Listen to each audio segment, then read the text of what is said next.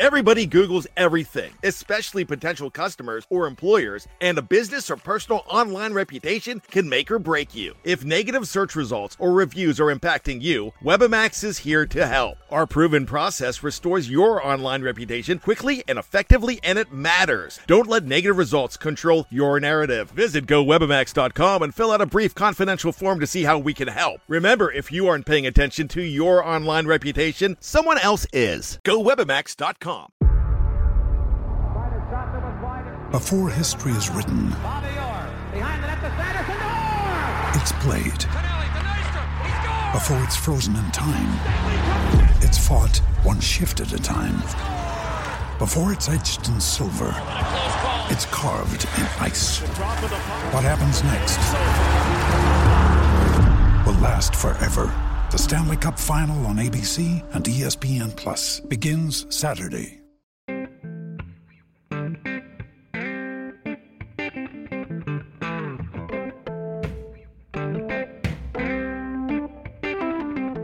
Maybe we should offer him a tinfoil star instead. Tinfoil star.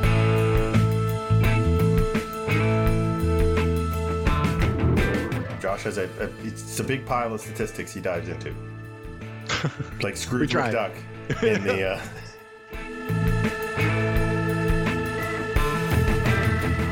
Some teams are bad because they they can't do things. It seems like the Angels are bad because of the things they actually do.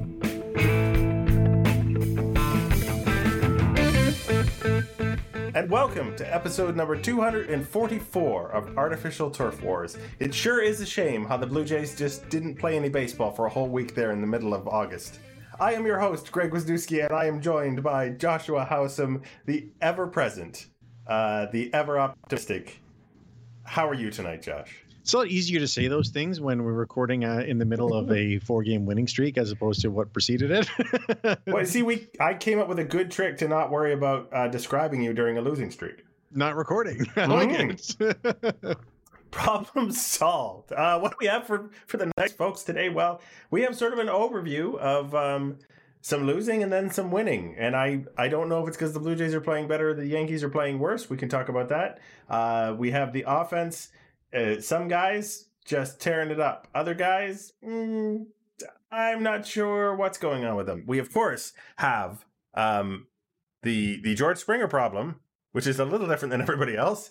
Um, and then I don't know. Do they even know how to hit right-handed pitching? Uh, on the pitching side, Ross Stripling is back, and wow, did he come back with a with a vengeance, sending Yusei Kikuchi to the bullpen, which is uh, an interesting story in and of itself. Uh, Jose Berrios moved his hands. Uh, Julian Mother- Merryweather is on his way to dominating again. We hope so. Uh, we have your question. Well, last time I checked it with one question. There's Maybe more than one. Oh, there's more now. We have your questions. And then we have uh, a do over for uh, Hall of Fame manager who probably should have stayed in the Hall of Fame and stopped managing. But we've said that before. So off we go here to uh, to a period of time that I will just refer to as the four game winning streak. Nothing happened before it. From the trade deadline, they didn't play until they won these four games in a row. It's crazy that it's really weird. Uh, I and I, I know you were in the same spot. I was just fundamentally disappointed with how lethargic and sloppy this team looked uh, coming out of after that trade deadline. Yeah, I mean, for me, it wasn't so much lethargy. I, I- didn't want to ascribe anything like that to it so much, but they just looked not good, right? They they looked they they didn't play well at all. They couldn't hit at all. They were getting stinkers from Berrios and Kikuchi. The bullpen was actually performing very well, which you wouldn't know because they didn't have any leads to hold, and you know it just was it was hard to watch, especially you know they, okay they struggled a bit on the road. Okay, they came home, lost two or three to Cleveland lost two or three to Baltimore, and then the first two to Baltimore specifically without any offense. And it just looks like this team was completely lost. I mean, I hate using that term because obviously they're not, they're just slumping, but it was tough to watch. But the, the approach leads to a lot of very short um, plate appearances, uh, a lot of non-competitive groundouts uh, to the shortstop. Um, you know, a, a, lot of strikeouts on pitches that uh, maybe shouldn't be swung at at all. Like obviously, that's what a slump is. Um, but when the whole team kind of kind of groups around this disaster, and then you're down by two or three runs by the first or second inning because of the starting pitching uh, having trouble finding its footing. Um, and then just once in a while, you have a complete stinker of a defensive game where where people don't know where or how to catch and throw the ball for a couple of innings. It really, really makes lousy entertainment uh, when it comes to watching baseball. Yeah, it does. Uh, I, I didn't watch. I mean, it's not great for recording a podcast, but I didn't. I, so I was at the first game of the Cleveland series. We left in the seventh, which I don't normally do that. Now, in fairness, there were some other reasons beyond just the unwatchable product in that game. This is the Berrios' latest previous stinker. Um, but I didn't watch any of the rest of the homestand. I just couldn't. I, uh-huh. I it, just was not. I, so people were saying, I, I, I commented about this on Twitter, and people were calling me a bad fan for not well sticking through and just being a fair weather thing. I'm not a fair weather fan. Like, come on, I watched the entire 2019 season. No, I'm just someone who was getting un. I care so much about this team that I was getting very frustrated and upset, and I didn't like the emotional aspect of that. So I just decided not watch for a little bit and just follow until they started playing a little better. And I actually thought that was very healthy. I, I this is recreation for for me. This is not a job, right? I'm not required by an employer to work at baseball. So I should be able to pick and choose when I feel good about watching baseball. I am 100% with you. Like, there is no requirement for suffering um, to be a real fan. It's just fine to enjoy the victories and not want to emotionally engage with with the defeats. And it's not even that uh, like the victories and defeats. Like I'll watch the team when they're not playing, like when they lose. It was just the the way that the games were going. They just were not enjoyable and they were frustrating, and I just didn't want to feel that. Sure. Yeah. I mean, any any reason to watch is a, is a great reason. And again, if you're a fan who feels like you've well earned um, your your fandom by watching every single game, go nuts. Just I'm not going to tell you how to watch the game. Don't don't tell me and Josh. um, so obviously Baltimore is one of the hottest teams in baseball, which I think kind of, you know, it it uh, it makes more sense that they were losing the games to Baltimore. You know, um, not not able to come up with the clutch hits because uh, Baltimore has been doing a lot of things right against a lot of teams um, in the late going here. Yeah, it does and it doesn't. Uh, uh if you were going to say that Baltimore was hitting hitting them well and beating them in certain situations, but they were getting. We're going to get into part of why, but they were really struggling to put anything together offensively against some pitchers that aren't very good. Yeah, um, but I, then that's what I, what I was going to lead to from Baltimore, which is a team that has been playing well since the All Star break, despite trading away a couple of good players seems to be on a run where the talent is all firing at the same time. Uh, then they run into the Yankees, who, ironically, like somehow went from being the best team in baseball to losing 24 of 36, hmm. which the Yankees haven't done. I heard on the broadcast today, they haven't lost 24 of 36 since 1995 when Derek Jeter was a, a fresh faced young lad on the Yankees. Wow. I mean, that's it, it's you know it's funny when you want like you look at the Yankees, right? The team that took the field against the Blue Jays in the first three games of this series. That's not a scary offense. Like there's there are some good hitters, right? Like Aaron Judge is a great hitter. I mean, it's the best, mm-hmm. presumptive MVP right now. Rizzo's having a good year. That's kind of it. When when there's no Stanton, and when the somehow superstar Matt Carpenter's not there, they're just not that threatening. Uh, you know, DJ LeMahieu has turned back into the Colorado version, not the crazy MVP version that he was in New York. And Donaldson is looking old, and they're just not a threatening offense. So, and they're and they're missing some key relievers now because King is out, and Clay Holmes has been terrible. So it's they don't look as good as even their preseason roster looked.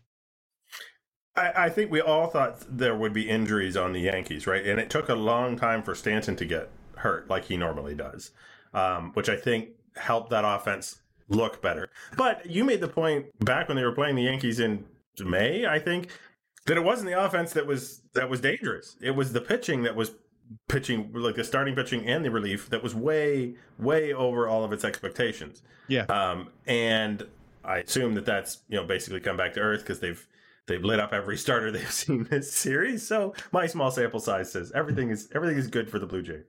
And, let's go with it. Let's let's just keep the podcast rolling in that direction. Yeah, um, but I think you are, you know, you are uh, dealing with not your opponent's overall record, and that's tough to remember. You're dealing with what your opponent is doing versus you in a given series, what they're able to do, what what team they're actually fielding at the moment.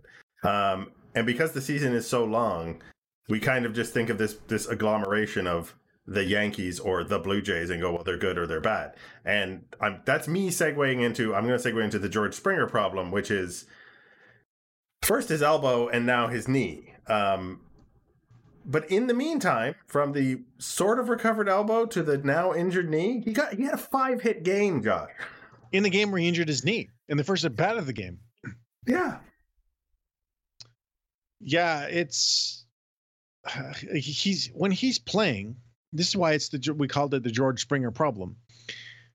The team is so good when he's healthy and playing, and they have even now, like even when he came back, like he's he, he had was like eight hits in, in the two games or three games, including the pinch hit go ahead run in the last game of the Orioles series, which they and then they blew it open and they scored six. But it just it creates this extra length to the top of the lineup that that just isn't there otherwise. And especially when he's in center field, it really allows them to do different things. Like they can have Kirk at the DH or Tapia if they want to, or whoever, without worrying about well, what's going to happen with our center field defense. Yeah, uh, and you know because of the replacement player problem, George Springer's always being replaced by literally a replacement player, someone off of the waiver wire at this point. I mean, Bradley Zimmer's out and Jackie Bradley Jr. is in. Gosh, that's a big step down. And there's between, you know, Raimel Tapia or uh, whomever else. Yeah, or Whit Merrifield getting subbed into the outfield. There is still a great gulf between George Springer's talent level and those guys. Yep. Yeah, and you know, like uh, it just Springer. He's only played 11 games since the All Star break. the team has played 26. He's played 11 of them, but in those 11, he's hitting 386 with a 438 on base and a 500 slugging. Yeah, just wrap him in bubble wrap and get him back out there. Seriously, he should just go to the plate and body armor. Mm-hmm. Uh, I have a feeling he would he would pinch himself in the body armor or something. I don't even think of him as injury prone. I just think he's uh he's had an, unlucky. Yeah, incredibly unlucky. And I mean, I am sure there is something rattling around in that elbow that's going to come out in chunks when they finally open it up. But uh obviously, if you can avoid that um right up until the end of the season, that that would be great to not have him completely wiped out uh, for the year. Yeah. Luckily, I mean, he's not the only guy who can hit in this lineup, like you were alluding to. It makes it longer, but uh, tell me about Vlad Jr. Yeah, so I mentioned how well Springer was hitting. Well, in that same stretch of time, which is 26 games for Vlad, not 11, with well, and only 10 starts for Springer. Vlad is hitting 327 with a 374 on base and a 589 slugging, including six bombs. And you just watch him hit at the beginning, so he rattled off this 22 game hit streak, I think it was. Might have got to 26, but at the beginning of the streak, he was, you know, a lot of there there were like those, you know, ground balls through the right side of the shifted infield. There was a lot of that. It's he's driving the ball again, and it looks a lot like 2021 Vlad. And there was a lot of worry about oh, that was the best of his career. It was a fluke season, or I don't know. I mean, I'm not really rational people saying that, but it was sort of creeping into people's doubts that maybe that was the best you were ever going to see of him. teams adjusted the way they pitch, he needed time to adjust back, and he has, and he's just crushing everybody. I I think um it is easy to get lost in that you know in the in the short term with Vlad because you you feel like you need him to get a hit every time up, right? He looks like he's ready to get a hit every time up. Um, I, I my brain usually goes back to the the weird comparisons that they have with his father, where it's like same OBP, same number of RBI, like one home run apart at so many career plate appearances, and it's like okay, if he's pacing like that, Vlad Senior was a no doubt lock Hall of Famer. So if they're anywhere close to one another, Vlad's probably okay. Vlad's probably still better than his dad because he's younger than his dad was at most of these, you know. Yep. At most of these milestones. So yeah, you gotta you gotta he's human. I wish he wasn't, but he is. um, yeah. This no, but he's he's carrying the team right now offensively. Yeah, percent. I mean, there are games, those ones where they were struggling to score. Is like, oh, Vlad hit a home run and nothing. That's yeah, he's doing his Ohtani impression. Um, Matt Chapman. Uh, just random note: Matt Chapman is exactly 2020 ha- Matt Chapman right now, uh, which is not the great Matt Chapman, but is funny. He is exactly the same. Uh, wOBA like weighted on base average, exactly the same WRC plus. As 2020. Uh, yeah, I believe so. Hmm. That's interesting. Well, I mean, speaking about guys that are hitting well since the All Star break, he's right there with those guys. He's got nine home runs since the All Star break. Yeah, another one today to dead center field that looked like an absolute missile. yeah, and you know, Chapman started very slow, but he's come on of late. Very, very much so, to the point where he's he's actually batted leadoff in one of these games that Springer was out but he's moved up in the order, and Bo has moved down, which we'll get to in a minute. But yeah, Ch- Chapman is just looking like the all star that they traded for, and if he stays as what he's been for the last few months, for the next year and whatever's left of this season, it'll be a tremendous value for the Blue Jays. Absolutely. Um, and then the defense, of course, is where it's always been. Uh, Bichette, I think we need to talk about Bo Bichette, who, uh, you know, random person who he's being out hit by, Cavan Biggio. Oh, really? Wow, that's bad.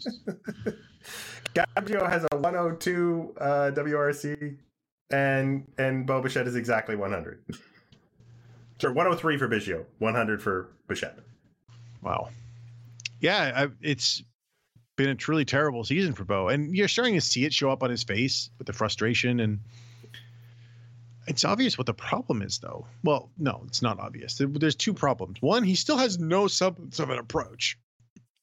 No, it's there's no.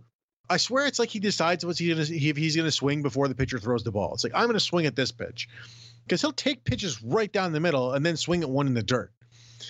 And there, there, there doesn't seem to be any consistency in the types of pitches that he swings at. It's just a bad approach. I think he's in his head a little bit and he's also missing a lot of pitches that he should be driving because I think his timing has just been off all year. He's been a little late on everything. I, I, I have nothing to add to that analysis except that yes, he looks silly when he's well, he looks silly more often than not. Uh, because, like you said, the, the approach just seems to be like, oh, doesn't matter where the ball is. This is the one I'm swinging at. Um, he got he got dropped to seventh in the order. That belongs at the moment, the way he's hitting, right? If if Cavan Biggio, who walks a ton more than he walks more than twice as much as Bichette, that's where he makes up the value, right? Because uh, he doesn't hit for nearly as much power. Um, you know, if if Biggio makes up for it by by getting on base, then yeah, Bichette should be down in the bottom third, which is Biggio's crazy. Not, and Biggio's not even a starter. you, no, he only plays a couple times a week, but yeah, I mean, this is also this. Is, this is so I was going to get into the general problem with the offense. So we mentioned the guys who are playing well, and Teoscar Hernandez is also playing well. Well, Teoscar hurt himself today. We don't know the result. He had a foul ball off his foot and he had to leave the game. No, uh, X-rays were negative. Okay, well, that doesn't mean he's not no, injured. I'm not saying that. I'm, I just yeah, yeah, but I mean, like, so like we don't know when if he's going to be back tomorrow. We don't know if Springer is. We're recording this Saturday. After that, there's not a single player in the Jays lineup who has an OPS over 700 since the All Star break. Whoops. Yeah, it, no, it, it's a problem because when you're missing Springer or Teoscar, it's really falling to two guys. Now Kirk has started to hit a little bit better over the last week or so, but Gurriel has gotten very cold, and you know the rest of the lineup just isn't doing a whole lot. They've got some key hits in this series, but they're overall just not hitting. And part of the issue is that they're all pretty much right-handed. And they haven't hit left-handed pitching all year, and now finally they're not hitting right-handed pitching. yeah, so it's very funny. I was so I was talking about this with uh with a couple people in DMs, and I was like, "Well, I, I won't say this publicly yet because I want to save it for the podcast, right?" And then Joe Siddall talked about it, and then uh, Dan Shulman talked about it. so I was like, "Well, I guess it's not that novel a thought," but the idea is that it's not about splits and platoon splits, being able to hit righties or being able to hit lefties. It's about being the same. Not only on the Blue Jays all right-handed, they all are very pull happy and aggressive, with the exception of maybe Kirk. And well, Bichette hits the ball the opposite field a lot, but I don't think it's on purpose.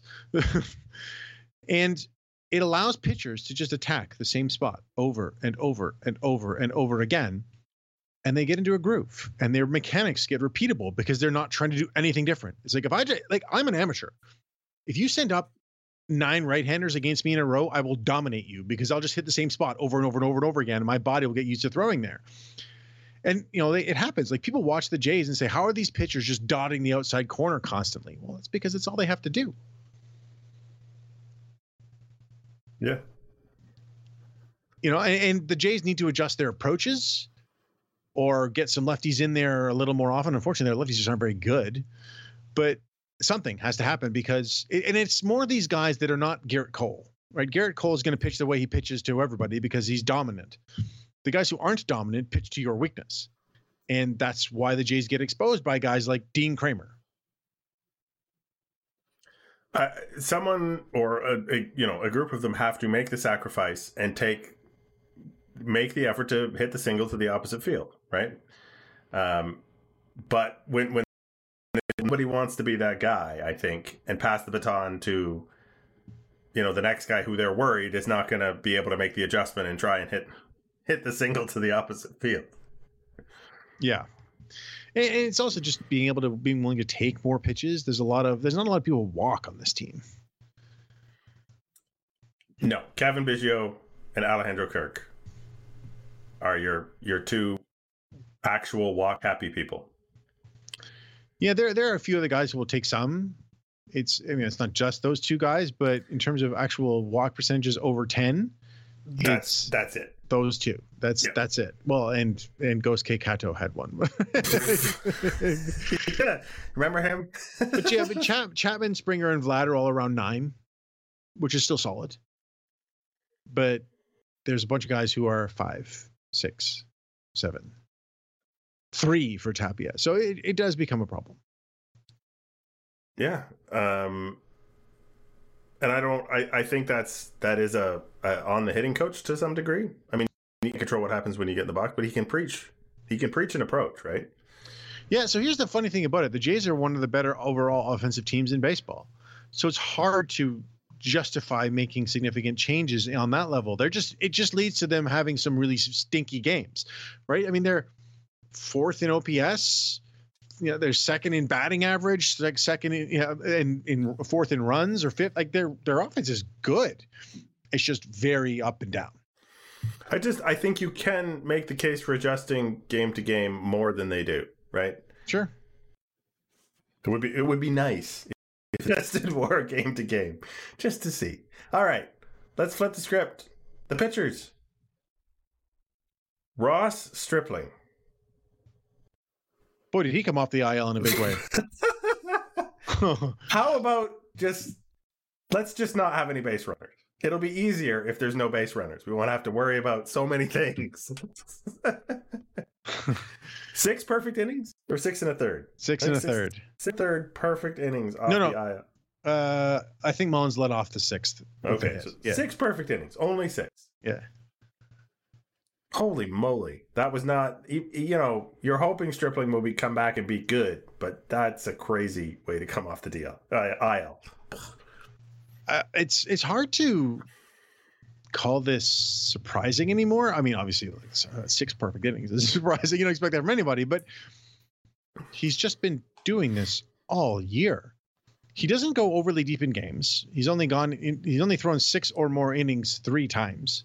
For well, prior to this, that is. So, so this is this was the fourth, but he limits damage, and he gives you a chance to win. It is literally all you can ask from a guy who's not supposed to be your number one or number two. Yeah. So since he moved into the rotation, the Jays are eight and three in his starts.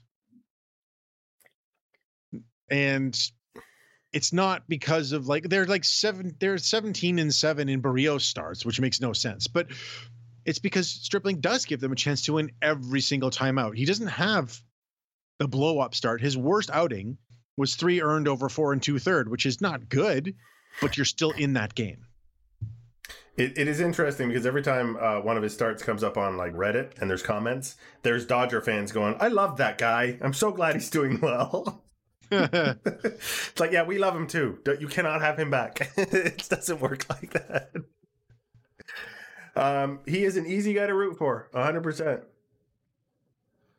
and he's putting himself in like I laughed at the idea that they give him a qualifying offer, but he's got a 2.93 ERA now.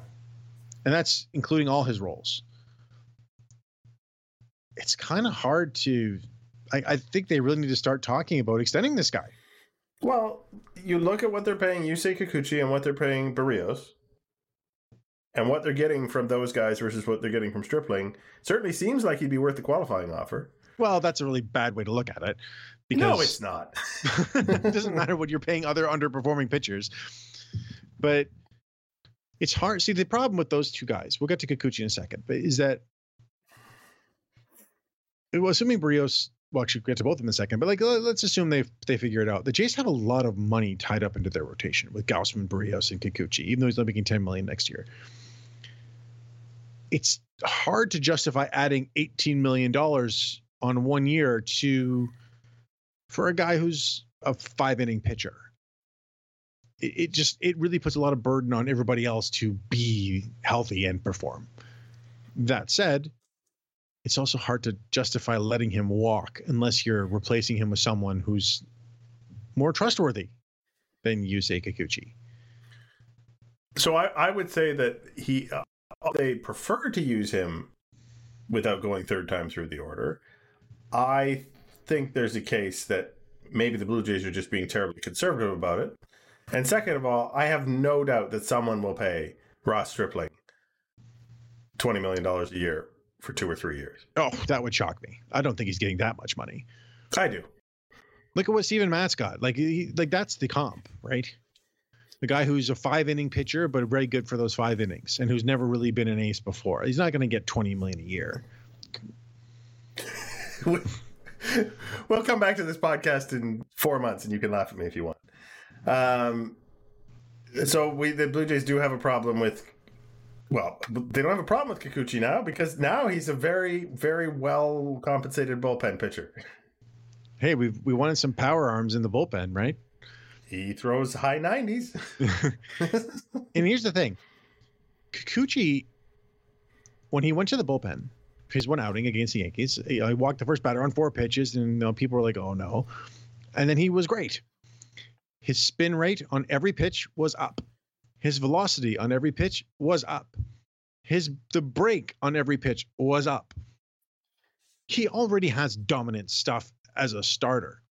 As a reliever, just say go through every pitch as hard as you can over the plate and let the stuff take its like do its job and he might be really useful there. I, I mean, look, I, it's one outing. He obviously had a great first start back after his fake neck injury, but you know, it, it, no, it absolutely was a fake injury. We all know that. You know, he was working on things. It's like, well, I thought he was injured, but he's could be a weapon. And it was really cool is that he offered to go down to AAA. Yeah, I think that is really cool. Um, he has he has never you know, tried to deflect anything you know away from his personal responsibility. And he's he's never done anything but make the utmost effort to you know to help the team whatever way they thought he was going to be most useful. Like stripling largely. Uh, just like a less successful version of stripling. Yeah and you know it, it it's there's a big difference in how john schneider talks about kikuchi and how charlie montoyo talked about kikuchi i think but I think it really matters. You know, Kikuchi offered to go to the minors, and Schneider was like, "No, I want you here because I really think you can still help this team win games now."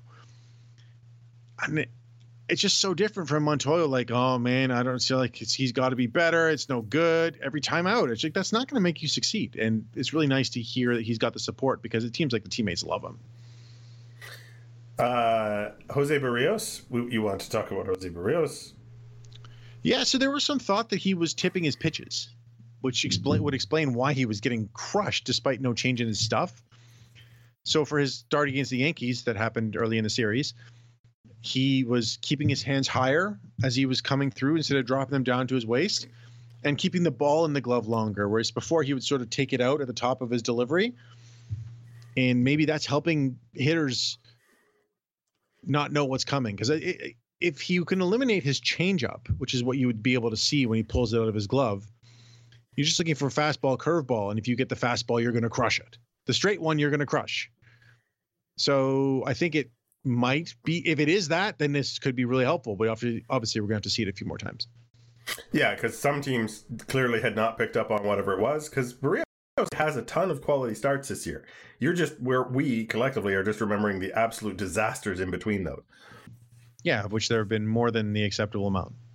Absolutely, but it's like like I'm just saying if he is tipping pitches and some teams have know what they're looking for and other teams haven't clued in, it makes more sense that you know this this decent results versus absolutely abysmal results depending on who he's playing against.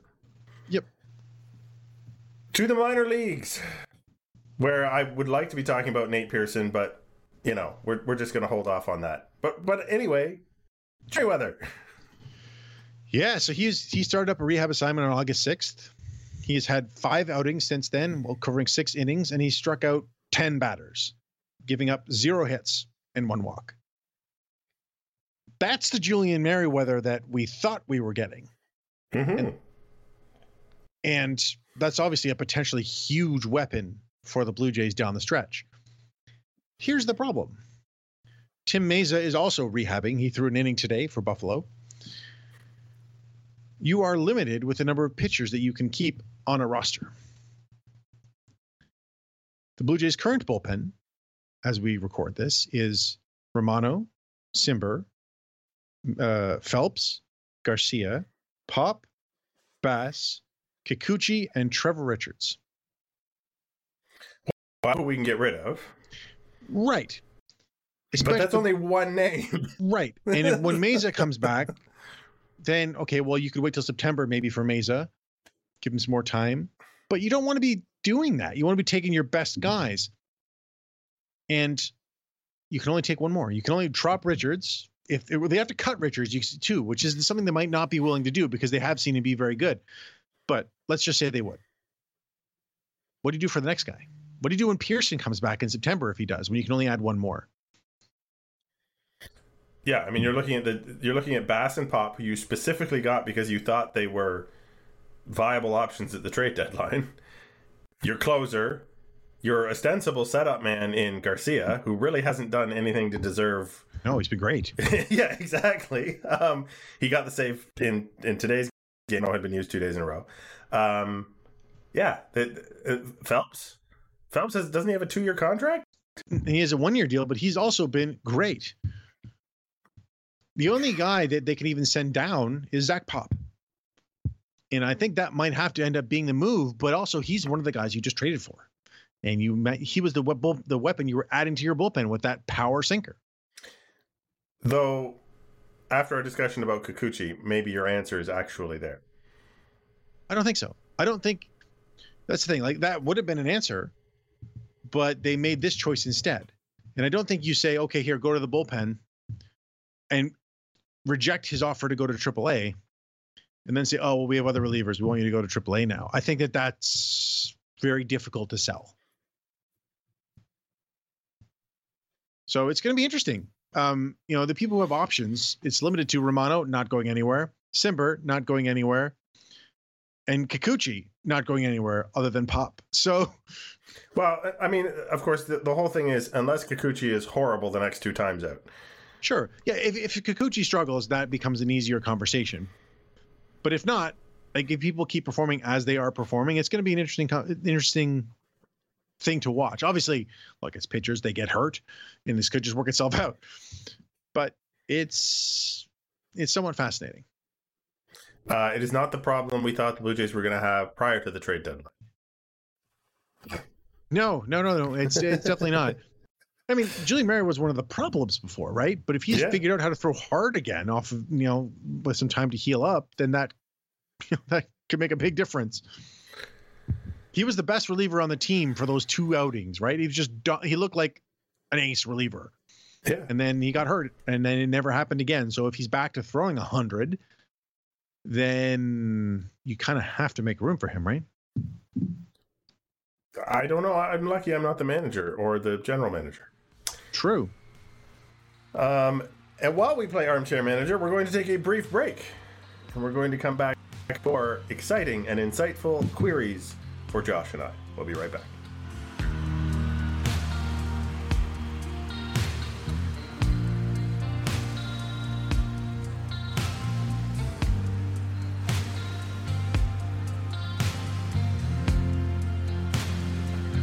Uh, you probably haven't had a chance to get yourself a, a refreshing beverage um, because I don't I don't do the pause that long. But we're back.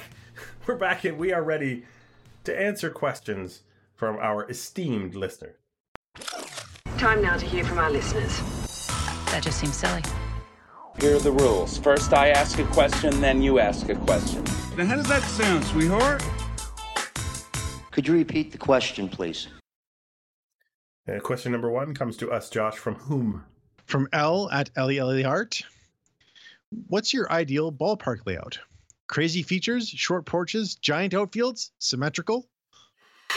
I am, you know, as a child, symmetrical was like, that was a good ballpark. Like my brain just thought that was good because I, I didn't really have an understanding of why it would be asymmetrical except asymmetrical except when you were forced into that. Um, but apparently, my childhood brain has left me. I am okay with an asymmetrical layout, uh, where you know, one-handed hitter or not. Uh, with it, you know, maybe a, a, I, I like the home run stealing fence height. I feel like getting getting that moment is very dramatic. I draw the line at New York and Boston and Houston nonsense. I just I can't I can't deal with it on an ongoing basis. What about you? You know, I think I'm with you there. Like I, I'm fine with quirks, but weird for the sake of weird is just like remember when Houston had a pole on a hill in center field in a new ballpark? Yeah, they built it that way. It was like, and that was that sort of that was weird for the sake of weird, and they've kept a lot of that with the way their fence height goes up and down along a wall. It's like just make it the wall. So, but I, I do like when there are interesting aspects to the park. And I also think that allows you to be better at team building when you know the way your home park is going to play. The just current park is just a neutral park. There's no real advantage to building your team one way or the other. But if you if this new stuff they're going to do makes it play certain ways, then you can build your team like that, like Tampa has done, just p- building their team on defense because it's very hard to hit the ball out of that park. Yeah, and I mean, I enjoy a ballpark with whatever they call it, triples alley or the triangle or whatever. I think that's uh, interesting because it requires a, an outfielder who is familiar and skilled to handle weird things that might be going on in there. I'm cool with that if the ball's bouncing around a bit, right? Instead of this just sort of standard everything the same every time. But yeah, the, the green monster's just I know why it's there. It's there because there's a street immediately behind it. Um, but but like to do that on purpose is nonsense. Uh, fun fact, because I'm going to derail this again. The shortest porch in baseball is not in Yankee Stadium. It is the uh, left field corner in um, in Houston. Not necessarily by distance, but by how hard you have to hit a ball to have it leave the park. If you look up the the softest hit fly ball home runs in baseball every year, they're in Houston. Right, because like Boston, down, technically down the right field line in Boston is 296 feet, and it's a four foot fence, but it shoots way out. Yeah, And, whereas the Crawford boxes are just a line across the field. so if you hit a ball to straightaway left, it does not take a lot to hit it out of there. no, that you can you can uh, uh, find just about every year a ball that was thrown harder than it was hit out in Houston. Oh comes, yeah, comes Oh, in yeah. at 97 miles an hour and leaves at 95 and a, and a half or something. It's ridiculous. It's where uh, Bradley Zimmer hit his only homer. Uh, that's not even a fun fact. Question number two from uh, All Bummer Everything at All Bummer. What would you be more excited about? The Jays making the playoffs or the Yankees imploding and missing the playoffs? I've already seen the responses to this on Twitter, but go ahead. Well, no, I'm not going to use those ones because those say both. That is a, a cheating answer. But more excited about the Jays. I don't. I, it's not even close. Which would be funnier and more long-lasting humor? Probably the Yankees. But Yeah. still, the Jays. I mean, I'm a Jays fan. I don't, I don't care if the Yankees make it or not, as long as the Jays get in. No, the only exciting part of of me uh watching, you know, the tumble of of the the NYY is I get to see more instances of David Ortiz saying, "The Yankees lose." that, that's exciting for me. Yeah, we all get our little thrills. Do we have another question? yes, this one actually came in on August 6th. We've been a while since we recorded because of scheduling and the Jays just not being fun to talk about. We didn't want to just be whiny all episode. No, they didn't play. They didn't play for a week. Oh, right, of course, I forgot. Uh, it's like uh, the twenty the twenty fifteen World Series didn't happen, right? Also true. Yeah. So this came from Sarah Clark at Cheer for Sarah. Woo, go Sarah! go Sarah, go. There you go. Do the Jays know what it takes to be a quote unquote running team? Seems they have no understanding of their own and opponents' capabilities. Hard to watch them run into out after out. The Jays are adventurous on the base path.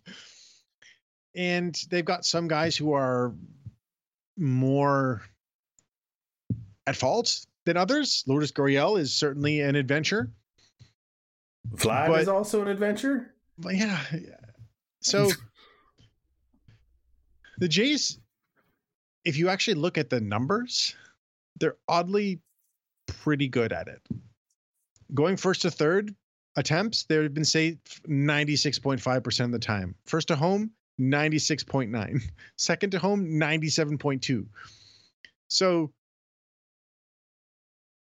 it's actually overall been pretty good, but just when it's the problem is that they do it a lot. So when it happens and it's an out, it really stands out.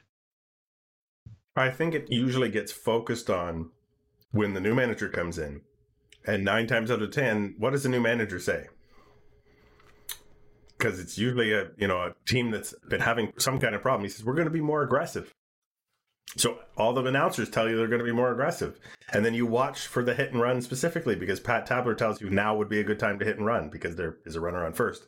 Um, and you watch and it it turns into a strike him out, throw him out, or you know someone doesn't swing and he's thrown out easily, and you're like, oh, I, I think I think it's very much the uh, what is it, Streisand effect, where no, that's the Dunning Kruger effect, where you've heard about it and now all you do is see the running mistakes. Um, yeah, and like if you just look at the like the league wide, they are so the they've ten times this year they've had their hitter get out after a hit, trying to extra extend the base for an extra base. That seems like a lot, and it, it is. It's fourth most in baseball, but the Rays, Yankees, and Padres are ahead of them, and all of those teams are currently in playoff spots. So it's not the worst time to be aggressive. No, and and there's a stat for extra bases taken, like when you can and when you can't. The Jays are actually 20th in baseball at doing it. So like they're they're aggressive, but they're actually it's not as bad as it looks. But I do agree, it feels horrible when Absolutely. an extra out just just happens, and it didn't have to happen. Yeah. But it was actually a good question. It, it- like it, it was interesting to look at the data there. So thank you. Josh will go digging for you folks. So keep that in mind if you if you get a question in soon enough. Josh has a, a it's a big pile of statistics he dives into, like Scrooge. McDuck in the. Uh, But diving into a, a big pile of money sounds like a lot more fun, if a lot more painful than what I'm doing. well, I don't have a big pile of money for you, Josh. I only have a big pile of statistics. So you're just gonna have to have to make do for now. Oh my goodness, we have a do over. Um, I feel like we haven't played this one for a while. What did you say? Oh my god, did he really just say that? But we can try again, right?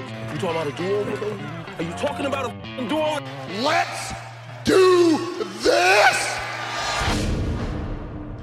And what, what poor soul is going to have to do something over? Well, we've done it before with this certain soul who's not poor. His soul might be, I suppose. Tony He's- La Russa. He's probably just a soul at this point. Like, does anybody even know if he's corporeal? He's been around so long. It's hard to say. he did it again. He walked someone with a one and two count intentionally. This And- time, Uh, go ahead. it was a five to two. They were losing five to two. And at least last time he could say, well, Trea Turner, even with two strikes, destroys lefties. Had to do it. And it's like, okay, like that's that data doesn't mean that much. Oscar Gonzalez was the hitter. He's not that good. he's fine. He, he- he's he's a useful hitter. He's a he gets hits for a good average. And then on deck batter was Nolan Jones, a prospect, bats left, but they just pinch hit for him. I I don't get it. Like there's like, at least the first time you could say, well, Muncy, the lefty, was coming up against the lefty, and uh, you know he's struggling this year. And Turner, like I said, it was still nonsense, but at least you could say it. He couldn't say that this time. There was no reason to do what he did, and it worked. So he's gonna keep doing it. Well, Josh, I think what you fail to realize is that the, the one two count is the most dangerous count in baseball. Well, I mean, if Apple TV is telling me anything, it's probably true. Gotta play those percentages. Yeah, but yeah, it was just bizarre. Uh, I I don't really get it, and yeah, it's just it's just silly. Like Diekman had one two count. Diekman who misses a lot of bats and uh, whatever. Hey, we are an equal opportunity something or other, though. I mean, we've we've thrown Tony under the bus.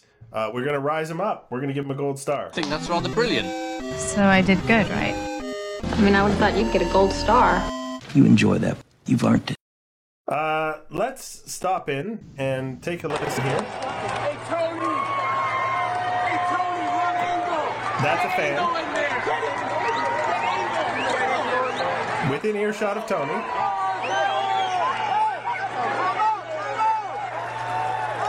What the f- is happening? Uh, what is happening is uh, that guy actually got Tony La Russa's attention. And as a result, Tony is pinch running. Look, he's he's finally listening to the experts. Maybe we should offer him a tinfoil star instead. Tinfoil star, sure. Why not? it's better than the brown star we gave out one time. I like ev- so many people yell things at players, at managers, at coaches, at umpires, and I feel like it's a professional level thing to ignore them in new and creative ways. But this guy was generally right. There was not, you know, it would be a good time to pinch run in the eighth inning. How did Tony hear him? Well, it's easy he heard him, but when I first saw this clip, like I, had, I actually hadn't watched the video yet, and people were like, "This fan told old Tony La Russa to pinch run." I was like, "Ha ha ha!" Very funny because the fan was clearly just yelling for an obvious move, and then La Russa made it. La Russa did not look like he was going to make a move. He had to wait and get his batter to step out of the box and call time. Yeah. It's just like, what the? I feel so sorry for White Sox fans. But good, good for you, Tony. Gold star. You listen to you listen to someone who knows more about what to do than you do. Um, let's let's get Tony a rocking chair, uh, and he can he can put it anywhere in the ballpark he wants except the dugout, and he can just rock and talk about baseball all day long. But please, dear White Sox, stop torturing uh, your fans with the way this guy is running the team. Please. We're begging you. Actually, keep doing it through the end of the season because the White Sox are making noise in the wild card race. But then you can deal with it after that. okay, fair enough. TLR forever, baby. Uh, unbelievable. All right. We have arrived at the tail end of the podcast. Um, this is the portion of the program where I ask you if you have a thought which you would like to add on to all of the other thoughts we've had so far. Yeah, it's Albert Pujols has has now hit six home runs in his last eight games. He's back, baby. Since August 10th, he has seven home runs, which is more than seven MLB teams. He might actually get to 700. It, it seemed crazy entering the season because Albert Pujols had, you know, his struggles as he got into the later part of his career were not exactly a secret. And he was moving to the NL where he was going to be a part-time DH. So it's like, okay, well, you know, it's it, it was hard to see him getting the required amount. He he needed 21 home runs. So it's like, oh, he's probably not going to get there. He might get there. it would be really cool if he does because it's his last season. I'd love to see him get to 700. In um, nerd stat news, uh, it was a bit of a you know obviously baseball reference wins above replacement is, is a stat that you could probably round to the nearest run and that's fine but they don't round it they give you one decimal point. point and his abysmal performance over the last couple of seasons had dropped him below 100 career wins above replacement this year has has pulled himself up by his bootstraps and once again has 100 career BWAR. And he's got two home runs today, so that might even go to 101. Baseball is a very strange game. Yep. Um, I would just reflect on the fact that if there was actually a god, he would get Shohei Ohtani and Mike Trout out of California. oh, oh my goodness! That's my final thought. That's Okay. why I don't believe in a super in a higher power. I'm gonna just play off your final thought. There's a video going out there today. and I think the caption says like, "Why why can't the the Angels make the playoffs? The Mike Trout no time." Oh, and then there is a video under this. so it's a ground ball. There's a runner on second, and a ground ball is hit to short. The shortstop decides, oh, the runner on third is the runner on second is running to third. So Velazquez decides, I'm going to try to throw to third. Well, Luis Rengifo was not standing on third because there were two outs. and he was not expecting the throw to get the lead runner when there's no forced play. So they did not get an out in the inning. And then the Tigers proceeded to score two runs. the Angels are just a bafflingly stupid organization. The other night, they insisted that Seattle score enough runs to destroy them before the game was over. They they just kept handing them outs. Like it's like no no, you can have this game. Here are a number of errors in the field for you to take advantage of. We wouldn't we wouldn't want to be a rude hosts and have you not score late and often. Oh yeah, the, that inning was just it's a bad team. Yeah, it, but it's it's it's some teams are bad because they they can't do things. It seems like the Angels are bad because of the things they actually do. it's true. It's a good way to put it. Oh, free Oh. Ohtani. I want Trout to stay there forever because it's funnier. Oh, well, okay. But yes, free Ohtani. All right, ladies and gentlemen. Uh, just so you know, uh, I have been Greg Wisniewski at Coolhead 2010, and uh, you there, Josh, have been uh, Joshua Housem at Joshua Housem. And this has been Artificial Turf Wars episode number 244. And we will talk to you if this next week, if it's anything worth talking about at all.